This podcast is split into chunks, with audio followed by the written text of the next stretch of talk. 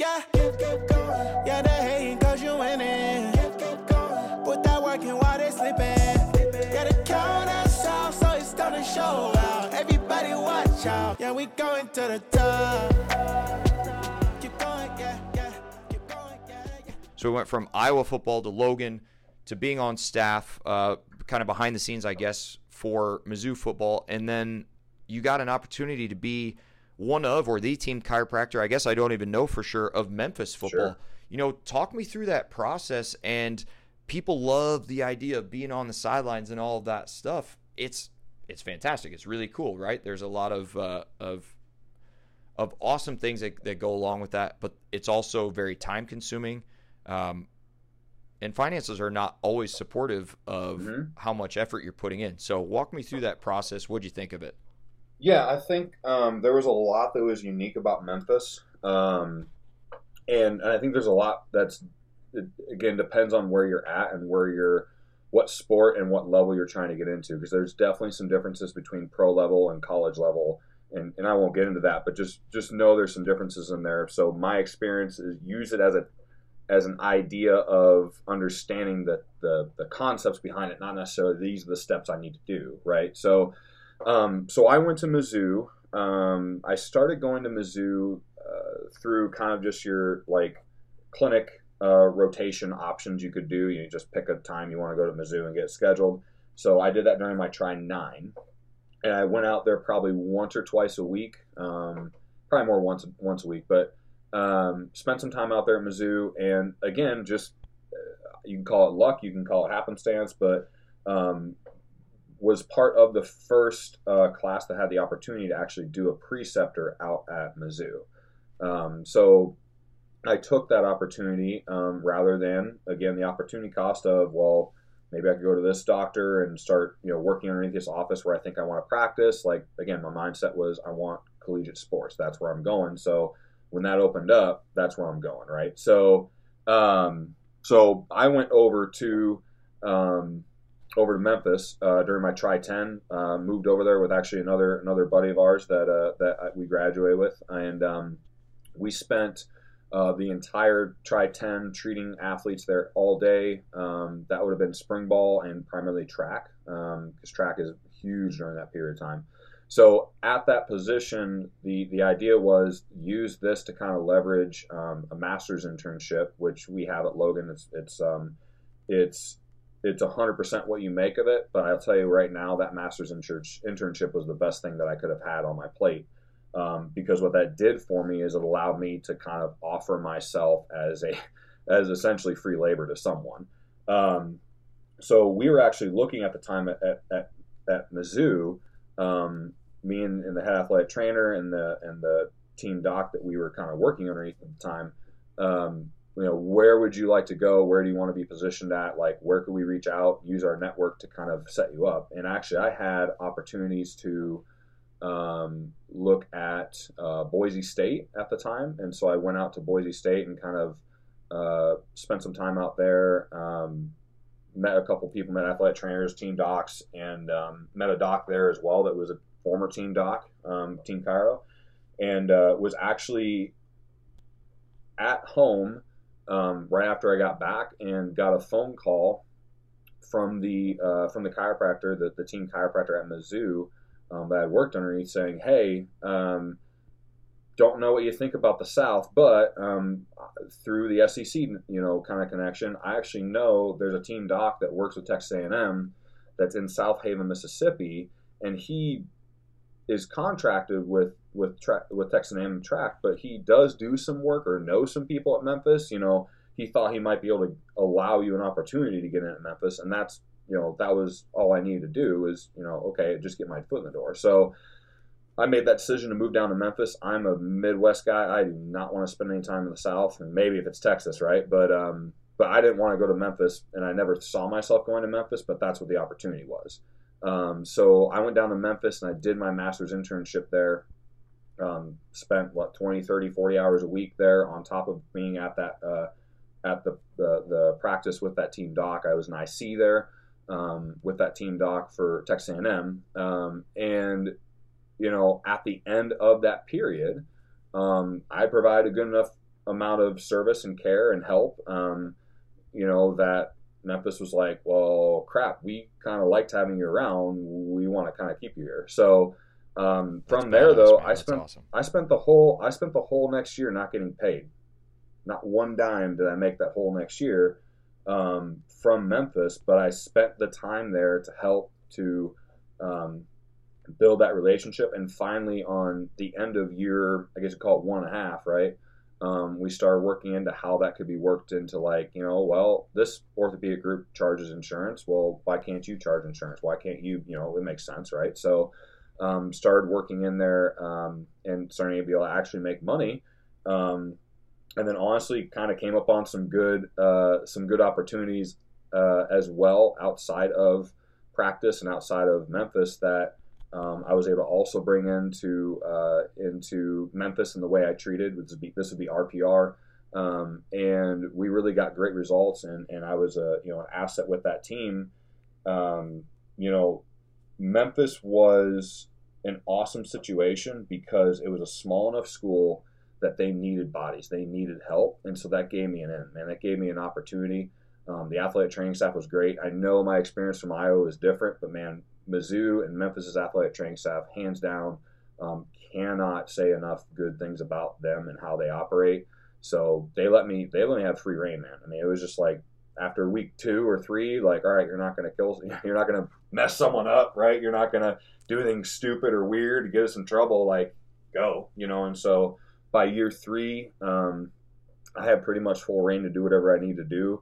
Pull guys after practice and say, hey, we got to work. Um, you know, worked with all the coaches there, um, probably uh, every single one of them, including the head coach. Um, and so there was a lot of doors open, but it took time. And that's kind of the big point there is it took time and it took effort and it took, you know, showing that I was part of the team, you know, because a lot of times there's there's two types of people I think that get into sports and and the first type of person is the person that wants to work with athletes, and the other person is the type that wants to help athletes.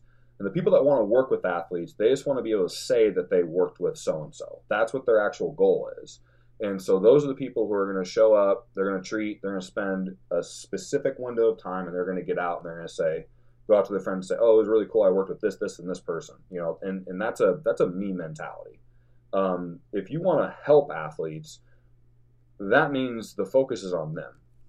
And what you see a lot in that realm is, and you even see it in, in the training staff, we have GAs come in, or even doctors, like, well, I'm only here during this time. I'm not really willing to give up my time to be here. And you can't do that, especially if you're a chiropractor. You absolutely have to spend just as much time in there and showing that you give a crap um, as the athletic trainers, because the athletic training staff, those are the people you're there to help out and are typically the, the where the relationship gets built the MDs, they're good and they're going to be there to help you. But really, all you got to do there is show them that you're not going to do anything stupid. Um, but the athletic training staff doesn't care if you're tired at 5 a.m. because guess what? They're there at 4:30. Like athletic training staff is is works harder than anyone else does um, within that within maybe the exception of coaches. Um, so like you've got to show that you're willing to play ball with that. So if I get a phone call hey, we've got a guy whose back is spasming on a Wednesday night and we leave Thursday morning on a plane, guess what? I'm there at 5 o'clock on Thursday morning and I'm treating that athlete. No one wants to talk about that. They just want to take the picture of them on the sideline to say, look, I work with athletes. But but that's not what it's like. Um, and it, don't get me wrong, it is definitely fun to have tickets. It's fun to be on the sidelines 100%. But you got to really want to be part of that environment. You've got to want to have a team approach and work with other people and not be the guy and, and, you know, and then at the end of the day, you've got to actually do whatever you can to get that person better. Man, you uh, you hit on a lot, a lot of really, really good topics there. A lot of great points as you're going through. I love the the fact that you're talking about the two different types of people of working with athletes versus helping athletes and and all of those things. You know, one one uh, one of the things that I noticed when I was down with Blues is like again, it's a lot of time. It's a lot of effort. It's mm-hmm. late nights. Um, you know, and, and it made me think like, shit, you know, some of these guys have been doing this for 20 years, yeah. right? Like that's a long time to be running that type of lifestyle. And, and you're not talking just, you know, Tuesday nights. Sometimes it's Friday nights. Sometimes it's Sundays. Sometimes Absolutely. it's Thanksgiving. I mean, Mhm. you know, when you're growing up, you're not necessarily used to all that stuff. Um, so that's true. I really, really liked what you talked about in regards to your experience with Memphis and the fact that for a year you didn't even really get paid. When we were at Lindenwood, when we were very first getting started, we didn't get paid either. You know, you, you started to see some of it and it was exciting, but you have to work through the opportunity so that both parties understand. Because here's something that, uh, I mean, colleges, universities, high schools, whatever, you sh- you do not want to put them at a financial, you know, a, a in a bad way. Let's let's just say that, right? Like it, we all want to get paid for what we do, but if they don't Mhm. understand how valuable your service is, they're not used to having somebody like yourself already there. If all of a sudden you want, I mean, I'm throwing out pure random numbers here, but let's say that you think that your services for that year or semester or whatever is worth five thousand dollars. Well, they have to then justify that type of payment within their budget to make it happen. I highly suggest doing what Tyrel did and just get in and figure it out. Work for free. I mm-hmm. know it sucks in, in the short term, but commit the time and effort, learn as much as you can, let them build the need for what you do, and then start to see how you can get paid for it. We literally did the same thing. We actually, at one point, we had a little like salary, if you will, which wasn't a lot, but there was a set amount. And then at other times, we had gone the insurance route, you know, tried that with the university, and you just you have to plug and play and and um, don't uh, I guess don't get so high on yourself right off the bat. If you really want to work in with athletes, like it, it may take some you know some Right. of your free time, and it may take some free treatment in order to get to the spot of helping those people long term. Right. Well, if you think about it, don't don't fool yourself. You're not the only person trying to work with that team with those athletes. Like absolutely. so, they could if if all they were looking for is someone to pay money to and get their services, they have 20 other people knocking down that door and calling them and trying to get a connection. Like your connection is to show you're part of the team. I mean, in athletics, it's a there's a there's a very big difference between what you see on the outside and what you see on the inside. And that doesn't matter where you're at in athletics, you're a coach, you're an athlete, you're you're you're treating people like there's a closed door mentality and not in a bad way. It's a team mentality. It's underneath this facility and these doors, we are together and we're doing the things we need to do to get the job done. And if and if you feel like someone's in there and they're not for that, like they got to go. I mean, you can't win games, you can't be successful if you got other people in there that are like, well, I got to get mine first. Like you get yours first, then you're in a different. At least in, at least in the sports I've been around, if you're trying to get yours first. It ain't gonna happen. That's 100% right. And on that note, you know, it is a closed door type scenario. Don't walk in and, and whip out your phone and start, you know, texting and, Yeah. and taking pictures and all the shit. Like, you know, down the road as, as they get to know you and you know the system and all that stuff, and, and it's okay to maybe take a picture in front of a sign or whatever. Like, I I don't think we took any like Lindenwood pictures for probably a year after we were Mhm. there and had already gotten to know everybody and, and we just took like a picture in front of the sign right i mean you have to be very very careful about that stuff because if people pick up on the fact that you're there as tyrel mentioned because you want to work with athletes and take pictures and post it all over the place it, it goes downhill fast Well, yeah, I mean, uh, right then and there, if you're doing that, you're obviously a me mentality. You're there to work with athletes, so you're taking pictures inside a facility with the people you're already around, so you can show someone else that you did something. So you're already not in there for the right reasons. Now you can you can promote yourself by saying, "Hey, we're the official team, whatever, whatever." But to me, I would rather do all my work behind closed doors. I don't give a crap if other people don't know about it, unless it's you know maybe building my business, and then when I'm randomly on the sidelines for a game, having a former, you know, or, or randomly in public or whatever the, the hell it is, I'd rather see that guy doing his thing in the NFL or in college or whatever, and get to say, "Hey, man, how you doing? Love seeing you. You know, I'm so happy for you. I'm so happy you come from this place and you're now out there killing it." I mean, that's what I'd rather see. I'd rather see the athlete succeed. I don't. I don't care what someone else thinks about what I did. Like that's that's the, the like I said the me versus versus them mentality. Um, but yeah, I mean at i the end of the that day, that's you a, need to that's a big takeaway. Yeah, yeah at the end no, of the day, no you doubt do you got to get have your business be be beneficial, be benefited by it. But it's it's right who are you trying to really help or who are you Correct. trying to In the yes, in the long term, absolutely, you got to get paid for your services. There's no doubt about it. Um, one thing I want to touch on real quick is it's very big within high school, college, professional athletics to be labeled as the team doc, and you find out that that person or group paid for it, right? Yeah. You know exactly what I'm talking about. yeah. Um, I think that's the biggest joke there is because Mhm. uh, what are you going to pay ten grand to be a part of certain group? Um, marketing. There's a group. That's all it is. It right, right, and and that's great, but that to me just feels like false advertisement. You know, because most of the time, some of those groups then you're you're paying and then you're actually treating the people, but most of the time. It's it's purely for the name so that then they can use it as their marketing material. But to me, like I would rather work on the people, get paid for it, or even in the fact of make nothing but didn't pay so that I could provide Yes. services, but then have those people say good things if they feel it's necessary and, and they like your services. So keep that in mind because you're going to have a lot of people that reach out and say, hey, you know, I've got an opportunity for you. You know, you, you have, and look, I really don't think it's worth that kind of money. Um, we're not a hospital group. You know, we, most chiropractors don't have that kind of extra income to just float to say they're the team doc or whatever. And if you do, I mean, I, I just wouldn't go down that route. No, I mean you practice what you preach, and I don't know if, from an honesty standpoint, I don't know if I could sit in front of patients with my name on the wall and with a picture of me saying, "Oh, I'm a team chiropractor," blah blah blah, and I've never worked with that individual. Like, I- I've never seen a single Hell athlete. no. That- but you're 100 percent correct. Like, you should probably say it again. A lot of times when you see, "Oh, I work with so and so and so and so," man, a lot of those guys aren't. And, and not saying everyone isn't but there's a lot of behind the door stuff that's just really you're just paying for it. Or it's like well we have in our contract as a players union. That's why i said professional is different than college. Uh, we have in our contract x y and z has to happen. So all right we'll just fill that gap but we don't actually utilize that guy. We don't give a shit about him. And and to your credit like what you're saying is you that's why you need to build the relationships with the people who make those decisions of whether or not you become a valuable asset or someone's just filling a slot. No doubt.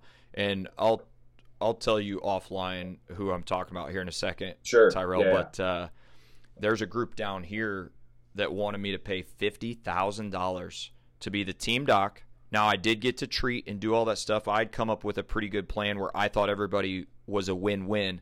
But they're like, look, we can't do it because then if somebody does want to pay 50 grand, we'd have to push them their way. I was like, look, if you can get somebody to pay $50,000 to be your team doc, take that deal all day, every day. But if you want a good, legitimate chiropractor that's going to help your people improve and get better, I'm that option. Like, go with me. Yeah. And they're like, and at the end of the day, they turned it down because I wasn't going to pay. I'm like, all right, well, then it's not the right opportunity. yeah I mean, i'm with you man it's just how it goes, you know? I'm with you. Um, how how big would you say that communication is for the athletic world? Not all, I mean, it's big in in the whole medical field to begin with, but especially in athletics. Communication between the chiropractor, between the other physicians, Mhm. um, being on a team mentality level. Talk through that. Man, it's it's a ton. There's different routes you can go on that one, but from a let me break it down this way. I think there's a team mentality no matter what, but there's different levels of communication you have, and it depends on everyone's system. If you have a team physician that is he's the guy, so he's the head team physician, but he's also the let's say director of sports med or makes all the hiring decisions. Again, it depends. You know, at Mizzou and Memphis, those people were the head athletic trainer. So your communication varies on who who writes your paycheck or who hires you and decides what you do. But um, so for me, based on my experience, I'll tell that then is you know the communication you have to have within practitioners when you're treating the athletes is huge from a standpoint of continuity of care and for them to understand what you're doing um, which is why I always, always want to be on site. I don't ever want to be treating someone off site or bringing them to my office. That's just my philosophy because it gets lost in translation. You do something at the office, you get some some kind of success, and then it's okay. They're going to return. You're gonna you're gonna think that athlete's going to tell the athletic trainer what they just did, what they just had done with them. It ain't going to happen.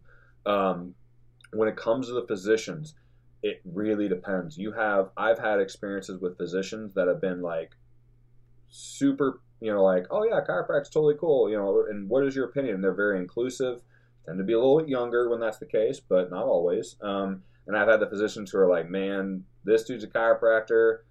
I don't trust this guy. And and the funny thing is, a lot of those guys won't flat out go and tell you. They'll kind of like give these side stories, like, "Oh yeah, I remember like a chiropractor one time that I remember did this," and it was just like a like. So I don't I don't trust you, is what you're saying. Um, but you need to have communication. You need to have that conversation of like, look, you know, I'm here, um, whether it was your choice or not, or whether we're sitting down in a meeting to try to figure out why I should be here. And here's what I here's how I see my benefit to you. Like, can I tape an ankle? Yeah, I can. I don't need to tape an ankle. Can I do ACL rehab? Maybe if I needed to, sure. Why the heck would I? You have people for that. So you have to define where it is you're actually giving benefit. That's number one, and then that makes it that makes it uh, you now have a slot within that cog of different team members that have a purpose for some for um, helping the athlete.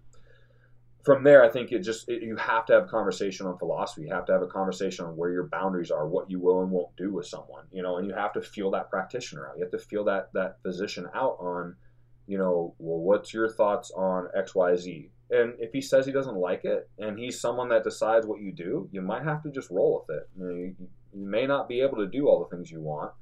Um, and actually, that was the case with me at Memphis. That um, actually really like personally got along really well with the team physician there. Um, but he just was a little more old school and just had bad experiences with with individuals that were chiropractors. And so you know, I had the conversation of like, well, look, I, you know, what do you think of soft tissue work, etc. Like, and he's like, you know, you know what? If you want to do soft tissue work all day long on people, I have no problem with that. Like, that's awesome. And so, multiple times in the game, we've had a situation where guy goes down hamstring, let's say, bring him off on the sideline, do an evaluation. You know, okay, I think he's, I think he's, hey, he's safe. He's not, he didn't tear the thing, and you know, it's not a grade two, grade three strain. And then, well, he needs to go back in. Hey, go ahead and work on it if you want you know, so it's you have to allow those individuals to play their role too, which means that guy comes off the field. Guess who didn't run out on the field? Me. Guess who doesn't want to run out on the field? Me. But guess who stood behind and just watched? Me. I didn't jump in there and say, let me give my opinion. I just watched. I'm there. I'm accessible. You know, you can call it what you want, but at the end of the day, that's how you do it. I don't care if you think, well, you're just giving up to the physician and blah, blah, blah. I don't care. That's how it has to work. You have a hierarchy of what's important. But all honesty, that's what I want because it's so much easier for me to have a professional with a license that will hold up better in court if they fuck something up and don't get it right say to me, I check this guy out, you're good, take a look at him, do whatever you want. Like it's a system that works actually really well when you let it. So, but you have to have that communication of where everyone's at and what role you play in there. Because if I think that I'm running off to help spine board someone because I learned in emergency care how to spine board people, and actually I do feel pretty confident about it. Uh, get this guy out of here now. This person could have a spinal injury. That chiropractor is a whack job because they're trying to do everything. Figure out your role, and I think you need to have conversation on that. And and any reasonable individual that's worth working with will have that conversation with you. Otherwise, there's some people it's just not worth having. No, I, I completely agree with that. You've nailed a ton of. I mean, each time you're we're bringing up a topic, you're hitting into a lot of good things that honestly I I remember or just it wasn't front of mind here, but communication again, 100% key, extremely extremely important. Most of the time, as Tyrel mentioned, the head athletic trainer is the head person of the group, right? They make the decisions. They're the one that initially takes a look at the athlete and then they quarterback it. They say, okay, this is ortho. Okay, they need to see the dentist. Okay, this is chiro okay, this massage, whatever it is. So understand that. And you're right. I actually love that because I just do what I do and that's it. Why do right? more? Like, Why do more when you have to? right. You know, like uh, in the office, I think we are a Swiss Army knife a lot of times. We're, you know, the, the referral partner, we're the communicator, we are the soft tissue guy, we're the rehab guy, we're the adjuster. You know, we do all these different things to help our people improve. And, and we, you know, we may refer out for a lot of things, but in general, we you know, try and do our best to handle as much as we can. In the team setting, that's not you. If you're the chiropractor and you adjust, that is your role. You don't step in and give your opinion when you're not asked to. They will ask for you. Uh, for instance, like, you know, the athletic trainer would come to us and put so and so on our schedule or say, hey, hey doc, uh, this guy's got you know some SI issues. Okay, what's up? You know, I'll come over there. I'll get his, you know, Mhm. what happened, and then I'll ask athletes, what are you feeling? You know, what what do we need to do? And a lot of it also is what is their the athlete's experience with chiropractic, with active release technique, whatever it is, and what's the team's experience, right? Um, like you said, maybe some people only want soft tissue. Well, guess what? I don't give a shit if you want to adjust them. You can't, Mhm. right? Like if you're soft tissue only, you're doing soft tissue. That's it. Um, Then then do a top down stretch and get an SI joint to go. You know what I'm Exactly. saying? Like you, right. yeah, Like there are and- ways to help them, no doubt. But but definitely do not go behind their back and do shit Right. that you're not supposed to be Right. doing because that will be a great way to ruin the relationship. and then do that for a year, get results, show your team player, and I guarantee you, year two, the question's going to be asked, "Hey, do you think this guy would get help with adjusting?" Oh yeah, I do actually. We could totally do that. Like that's like it's like a business. You don't start Yes. on day one Yes. with all these amazing services and ways you've expanded and done, you know, been in the community and have all these things going for you. You start with year one, you build, and year year one comes by. Wow, this guy's actually been an asset for us. He's provided the, the things we need. It happened with me with with with concussions. Concussions were not something I really saw a whole lot right away, and then all of a sudden, after you know the first season goes by, head athletic trainer goes, "Hey, what do you think about concussions? Is there anything else we could be doing for this?" I said, "Well, you know, it is a neck injury. It is a head and neck injury. Soft tissue work, adjusting. Uh, at that point, I was dry needling. Then, like, hey, we could do that. Yeah, okay, I think that's a good idea. Every single concussion that we got was sent to me after that. So it's it's you. But if I walked in there day one and said, "Oh my gosh, the guy's got a concussion. I need I, I need to work on him. You don't understand. It's a neck injury. Like, dude, you sometimes you got to let one go. Sometimes you got to be okay with like, you know what? That's fine. I know that that needs to happen, but this is not the right time to be you know superhero chiropractor and come in there and fix everyone. That's that's not how. and maybe works. that's a right and maybe that's a conversation with that you know athletic trainer or that physician later is like you know after not in front of an athlete not any of that but Yeah. you know later on it's hey what what did you think in that? What do you guys normally do in this case? And they'll walk you through and maybe they'll flat out be like yeah i actually don't know what to do though when it comes to soft tissue part. And you can be like well in the past i've helped some concussions with this particular approach and i'll i'll take a look and and we'll do some soft tissue. If they need an adjustment i'll allow that part for mobility but it's a slow process right? A lot of a lot of uh, head physicians and and um, MDs, PCPs, whoever it is, a lot of times it's not even that they hate chiropractors; they just don't know. And a lot of chiropractors are so aggressive to jump in without a lot of communication that it just makes people go, ah, you know, I, I don't know. Um, Yeah. it- the same thing Yeah. happens in our office, right? Patient comes in and they're like, man, I'm, I'm not really sure about uh, cervical adjustments. Okay, look, I, I understand where you're coming from. It's probably a lack of education type scenario, and, and that's fine. So the first time, I'm not going to jump in and surprise him with a cervical adjustment. I'm going to do some Mhm. soft tissue. I'm going to adjust the thoracic spine. I'm going to get them understanding what I do in my touch and approach, make them feel comfortable. And then if they're like, man, my neck's not getting better, well, I, I really feel that you would benefit from a cervical adjustment. Mhm.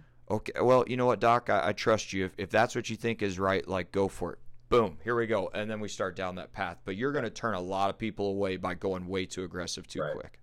which if we step back a little bit and look at this in the grand scheme of what's being said here whether you want to be successful in general practice or working with athletes it means you cannot be a one man show or you can't be a you can't have a one stop shop you have to have multiple tools in a certain situation you may not if all you can do is adjust I love adjusting. It's great. It's awesome. It does amazing things. But if all you can do is adjust, you've got to have something else in the toolbox for when you can't because it will happen and regardless of whether it's your choice or someone else's choice you're going to have to be able to have a tool to be an asset to that patient or to that sports team to be able to do an ART or to do a dry knee and like hey guess what this guy can't get adjusted right now if that's all you got in your toolbox like what are you going to do for that patient what are you going to do that patient that doesn't want to be adjusted in the neck oh, okay that's cool but we do some soft tissue work right we do a little bit you know, it's comfortable, it's relaxing, it's totally safe. They feel comfortable, and then on visit two or three,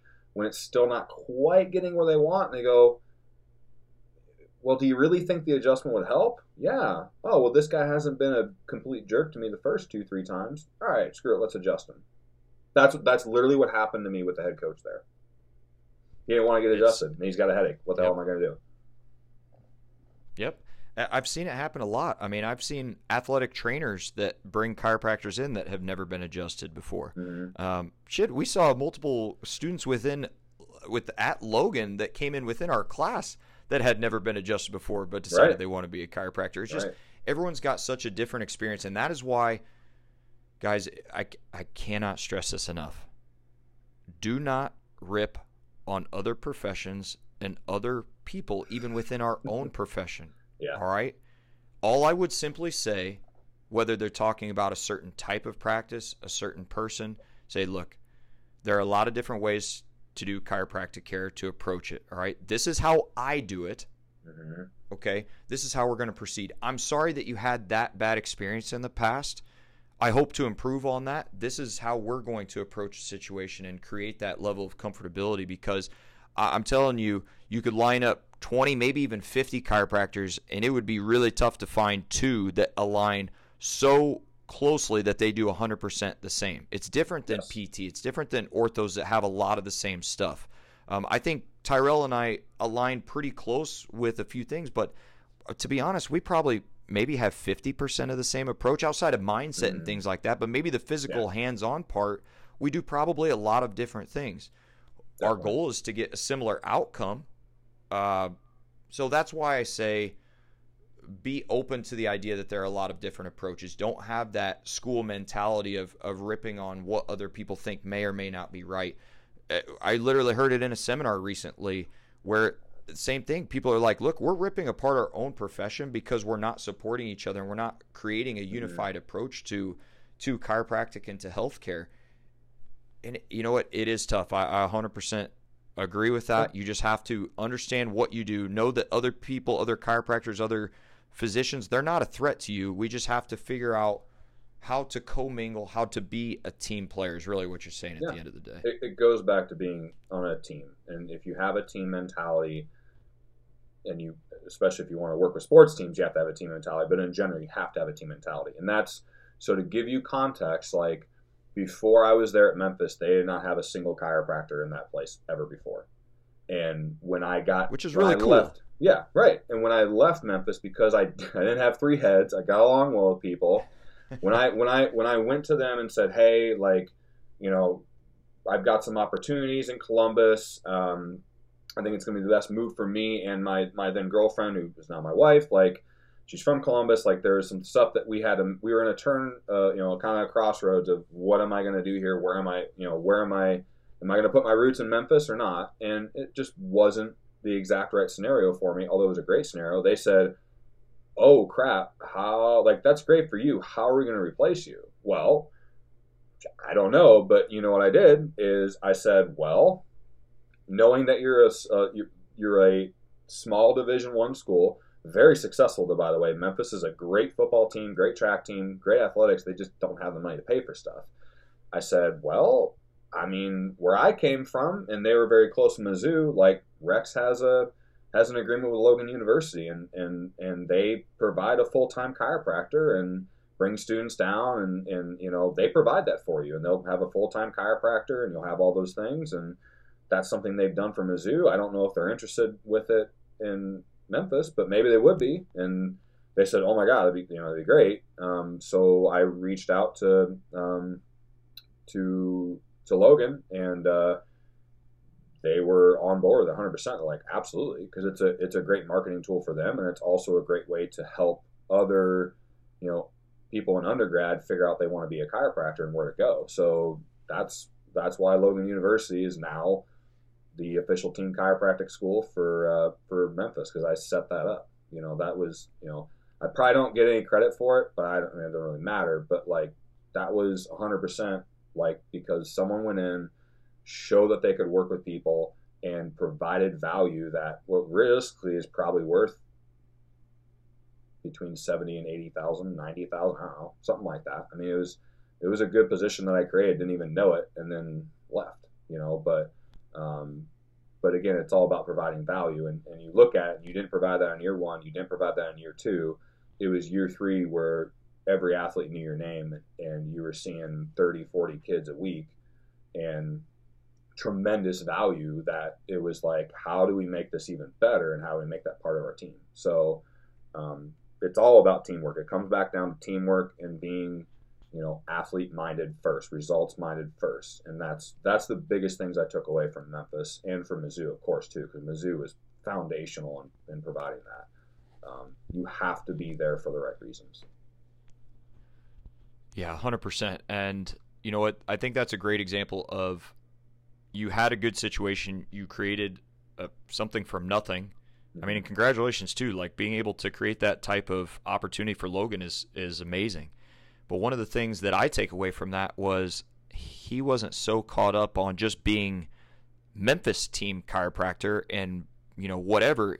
There was an opportunity that was a better fit for his life down the road and for his business. And taking that opportunity, going to Ohio, running with it from there, like that's what meant more to him. And uh, I'll get into it in another podcast, but I know that there, there was a similar situation for me and my family when we moved mm-hmm. from St. Louis to Dallas. And it's just, regardless of what teams, the hype, you know, the excitement, the money, whatever it is, depending on your life and situation, there may be other opportunities that are a better fit at this point in time. And Absolutely. so, you know, keep keep that in mind. We are I, I know we're we're running pretty long here, but if you listen to this podcast you're going to find so much information that you're not going to hear in other places and from people that have been there and and you know Dr. Tyrel's shared with us a ton a ton of really really good information so listen to this whole thing cuz you're you're going to be you're going to be picking up on a lot of great stuff so before we end up though I want to kind of blitz through a few questions here so we'll mm-hmm. we'll I'll throw them out there give me a you know a, a pretty short to the point answer here but w- student loans coming out is is a scary thing.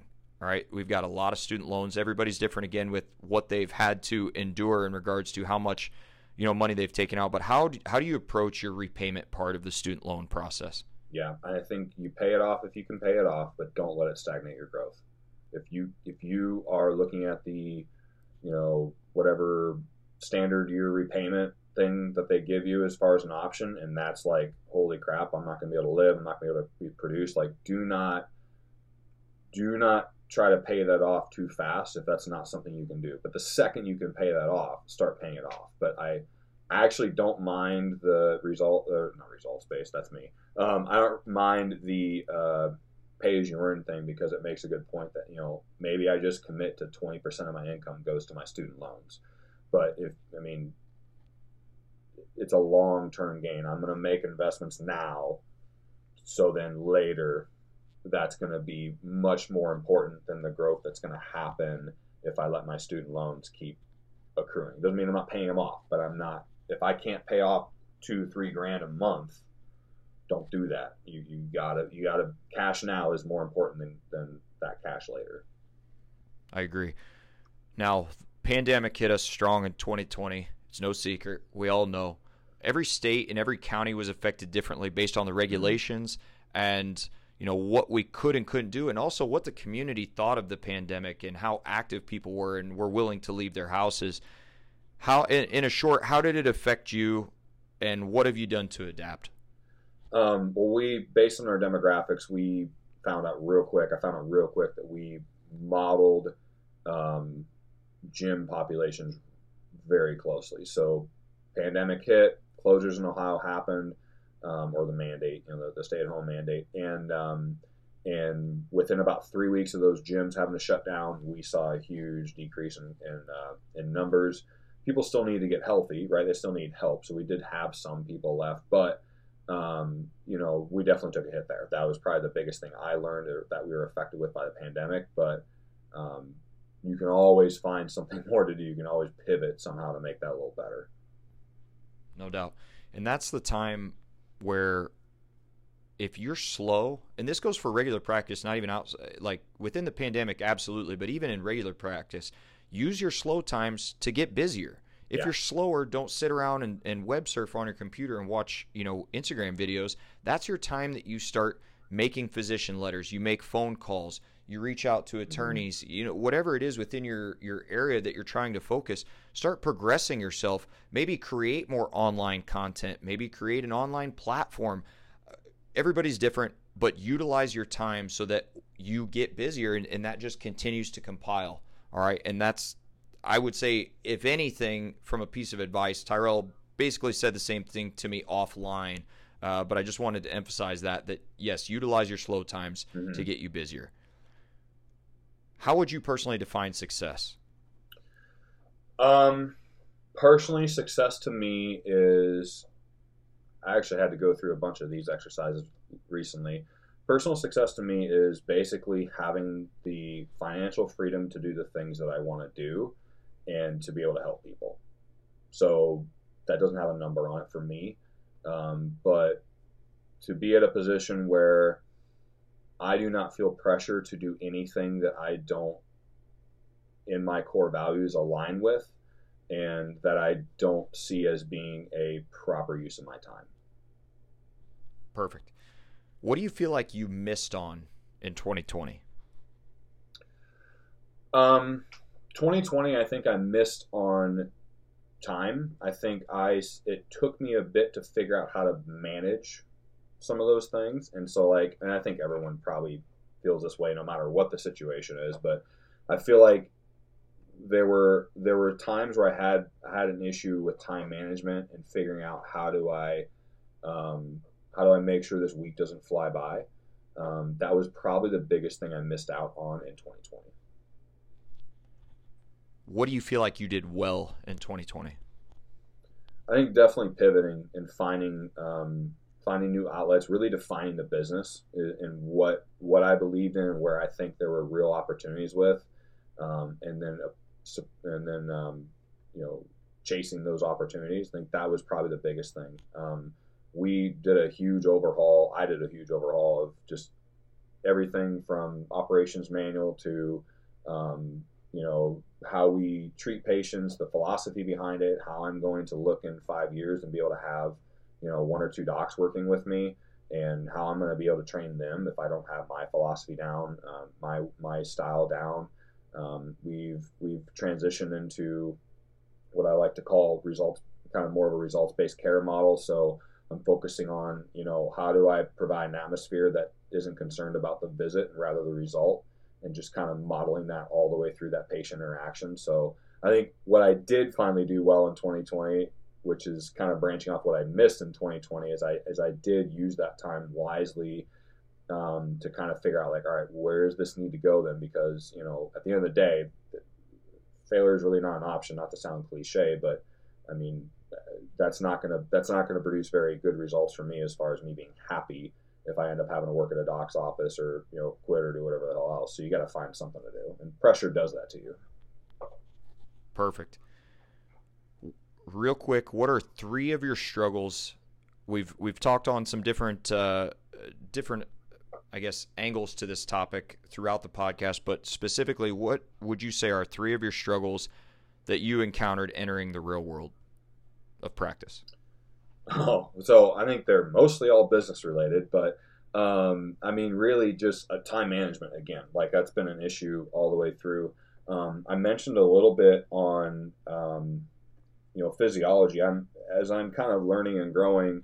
A big thing that's becoming very apparent is the body does stuff for a reason. It's not stuff doesn't no stuff doesn't happen for a reason. But like realistically speaking, your body does stuff on a very consistent basis because that's how it's programmed to operate and that's kind of where your perceptions and, and, beliefs have taken you so uncertainty for me is a huge problem. Like if i don't know how to do something or if i don't know the right answer to something it is that little you know hamster that goes around your wheel all day long and just and just grinds you to a halt um, and can really paralyze you. So there's times where it's not really i don't call it depression but i mean where you're sitting there going like I don't have an answer for this, and I, I don't know where to start. I don't know where to go. Like, and it all of a sudden, a day becomes a day becomes another day to a week, and you're like, crap, I still can't solve this, but I know I need to. So that's a big thing when you get out there, is especially for those of you who think who are thinking in the mindset of someone's going to tell me what to do. If you don't have that anymore, all of a sudden, now your anger is going to go into, well, no one told me my chiropractic, you know, my chiropractic school never told me that this was going to happen. It's their fault. No, like you got to figure it out. So uncertainty is huge. And honestly, this is where I think that the last thing is I think patient communication and really making sure that like the communication with the patient is clear, that you're telling you're you're what is happening in your head, especially when it comes down to what's going on in that patient's body, is different than than than how they're perceiving, and your job is to make sure that they understand your your that they understand what's going on in their body based on what you are perceiving it as. So I'm trying to be clear on this. Maybe I'm not doing a good job, but um, you have to be able to communicate to that patient for them to understand why they're there, um, what's wrong with them, and that you have an answer and a plan for them to get better. Love it. All right, last thing before we sign off here. What is a goal of yours for 2021? Let's just go with one one important goal where you see yourself 2021. Um, a big thing that I've looked at in 2020 that I really want to get done in 2021 that I think can really push the practice is um, I want to get four schools contracted with our with our office. Um, so I want to get integrated back in with schools. Like you said, the the the mindset may the mindset never changes, just the goals different. So the nice thing about being in Ohio is, man, we got some athletes in high school. I mean, these guys are freaking beasts. So, um, working with a high school is honestly sometimes not even any different than working with a college. So, my thought is, I want to get back into um, direct one-on-one care, helping those teams out, helping them be successful in 2021. And so, you know, to do that, I want to be on, I want to be on contract with four different um, programs in the year of 2021. Probably already got two, so I just need to get two more. Love it, man. Well, it's been awesome having you on. I, I think we're going to have to come back and touch on a couple things later on. I want to do a podcast with you at some point on RPR and mm-hmm. the benefits there. Um, you know, we can get into more athletics and just, you know, improvements and things that you see uh, within athletic treatment that, you know, maybe some good, uh, good pointers for some of the students and newer chiropractors as well. So thank you very much for your time, man. I appreciate you coming on. Absolutely. It's awesome. Great, great talking to you. Great seeing you. No doubt. So where can people find you? Um, well, uh, our website right now is www.hybrid-performance.net. Um, you can find some great information on there. I also write articles for a company called EliteFTS.com. Um, so you can go on there, see any of the, the stuff I've written. Um, that's going to run more on professional development, uh, athletics as it pertains to some team athletics, but also very much in the strength and conditioning realm. Um, also, Instagram at Dr. Tyrel Detweiler um, or Hybrid Performance Group, and then uh, Facebook, I guess, if you wanted to search it up, Tyrel Detweiler. There's not a whole lot of other people named Tyrel, so you'll probably find me pretty quick. Awesome. I love it, buddy. Thank you so much. Guys, I hope you enjoyed the newest episode of the, the First Five podcast. If you enjoyed what you heard, you know, please reach out to Tyrel. Lean on him for any advice, any questions you may have, myself included. Follow us at the First Five. Uh, leave us a review. Love all that stuff. Thank you all for our audience uh, for your support. We've recently hit 11,000 downloads since we've started, uh, and now that's been an accumulation of a couple years, but with an on and on off, uh, you know, and, and getting into a new podcast, all this stuff, it's it's taken some time. So I appreciate you all. Tyrel, thanks for joining us, and uh, we'll catch you guys next time. Thank you.